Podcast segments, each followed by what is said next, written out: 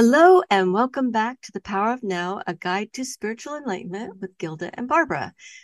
We are doing a book study on this book written by Eckhart Tolle, and we hope you have your copy so that you can follow along. Today we are on chapter six, section one. The inner body, being is your deepest self. My name is Barbara Wainwright, and I'm here with Gilda Simonet. Welcome, Gilda. Thank you. All right. So good to be back. It is. This is one of my favorite chapters, so I'm kind of excited. Nice. All right. Would you like to start? Being is your deepest self.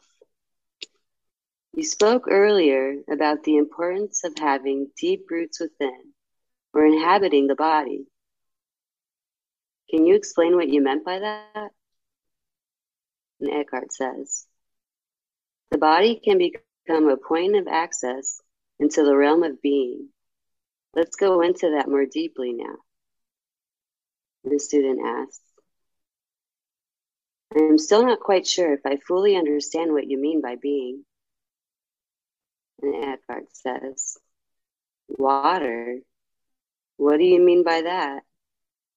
I don't understand it. This is what a fish would say if it had a human mind. Please stop trying to understand being. You have already had significant glimpses of being, but the mind will always try to squeeze it into a little box and put a label on it. It cannot be done. It cannot become an object of knowledge. In being, subject and object merge into one. Being can be felt as the ever present I am that is beyond your name and form.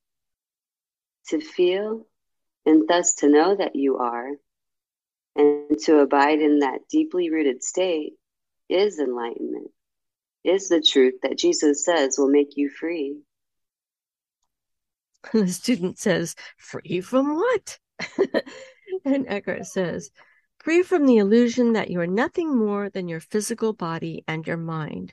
This illusion of the self as Buddha calls it, is the core error, free from fear in its countless disguises as the inevitable consequence of that illusion.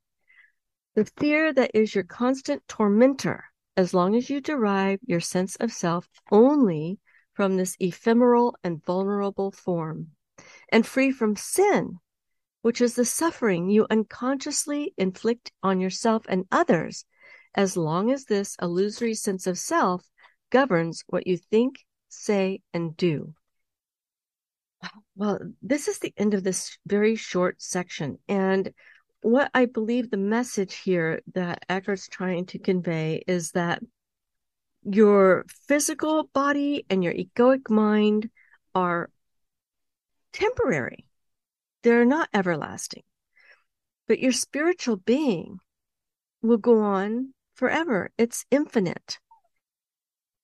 When we come to know that spiritually we're going to be around forever, the fear of death subsides because you know that your spirit, your being, your your inner self is not going anywhere. And furthermore, your spiritual being cannot be harmed. Although I'll say this, I have heard people say that that hurt my spirit. And really, I think they're talking about their egoic mud. I, I know that I've experienced a lot of pain. And I don't know if it was really related to the egoic mind because, like, it really gutted me some of the things that happened. Well, for example, I know when my mind's constantly running and spitting out all this negativity that is definitely suffering that I am unconsciously inflicting on myself because I maybe I'm just kind of driving down the street and not really, you know, I guess watching my thoughts. And so like the background could be totally negative. It's when your subconscious mind is doing the thinking, you're not conscious. And so all the old programming is coming up. So if you're driving down the street, like you said, you're kind of on autopilot, most likely. You're not really focusing on driving because you can automatically drive. Your subconscious mind is driving for you. And when your subconscious mind is driving for you, the subconscious thoughts are coming through, which is all programming. It's not creative consciousness. So it makes sense that when you're operating from the subconscious mind, that all your pre programming is coming out and it can be positive or it can be negative. It depends on that programmable time from the age of zero till you're about eight is when we get programmed and we don't have any control over what we get programmed with from zero to we're eight but certainly when we are operating from the egoic mind which a lot of the time would be from the subconscious mind that's when we can beat ourselves up and not even realize that none of it's true the truth is, and that's what Jesus says, the truth will set you free. The truth is that we are spiritual beings having a human experience. And if we stay conscious, we can be creative and create amazing, wonderful things. But if we let go of our consciousness and fall into our sub, letting our subconscious mind be the driver, that's when we can really beat ourselves up.